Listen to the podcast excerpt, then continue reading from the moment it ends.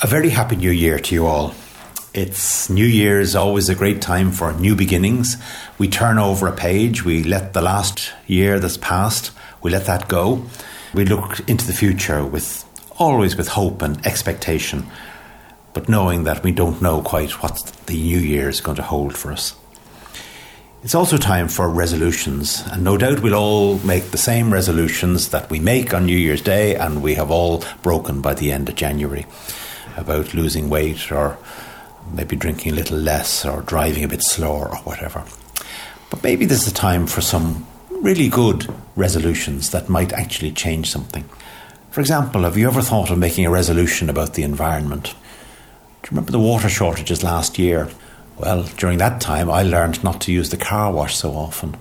And maybe if you used a little less water, that might help something towards the environment.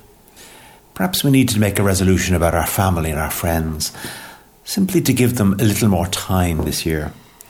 Perhaps if you've a member of the family overseas, you might want to schedule a regular time to contact them, speak to them on the phone or Skype them or whatever. And perhaps we need to take a little bit more time to pray. I know you'd expect me to say that because I'm a bishop. But I actually think we all need time to ourselves and for people who are people of faith, that might be prayer, but if you're not a person of faith, then you can still take some time to think.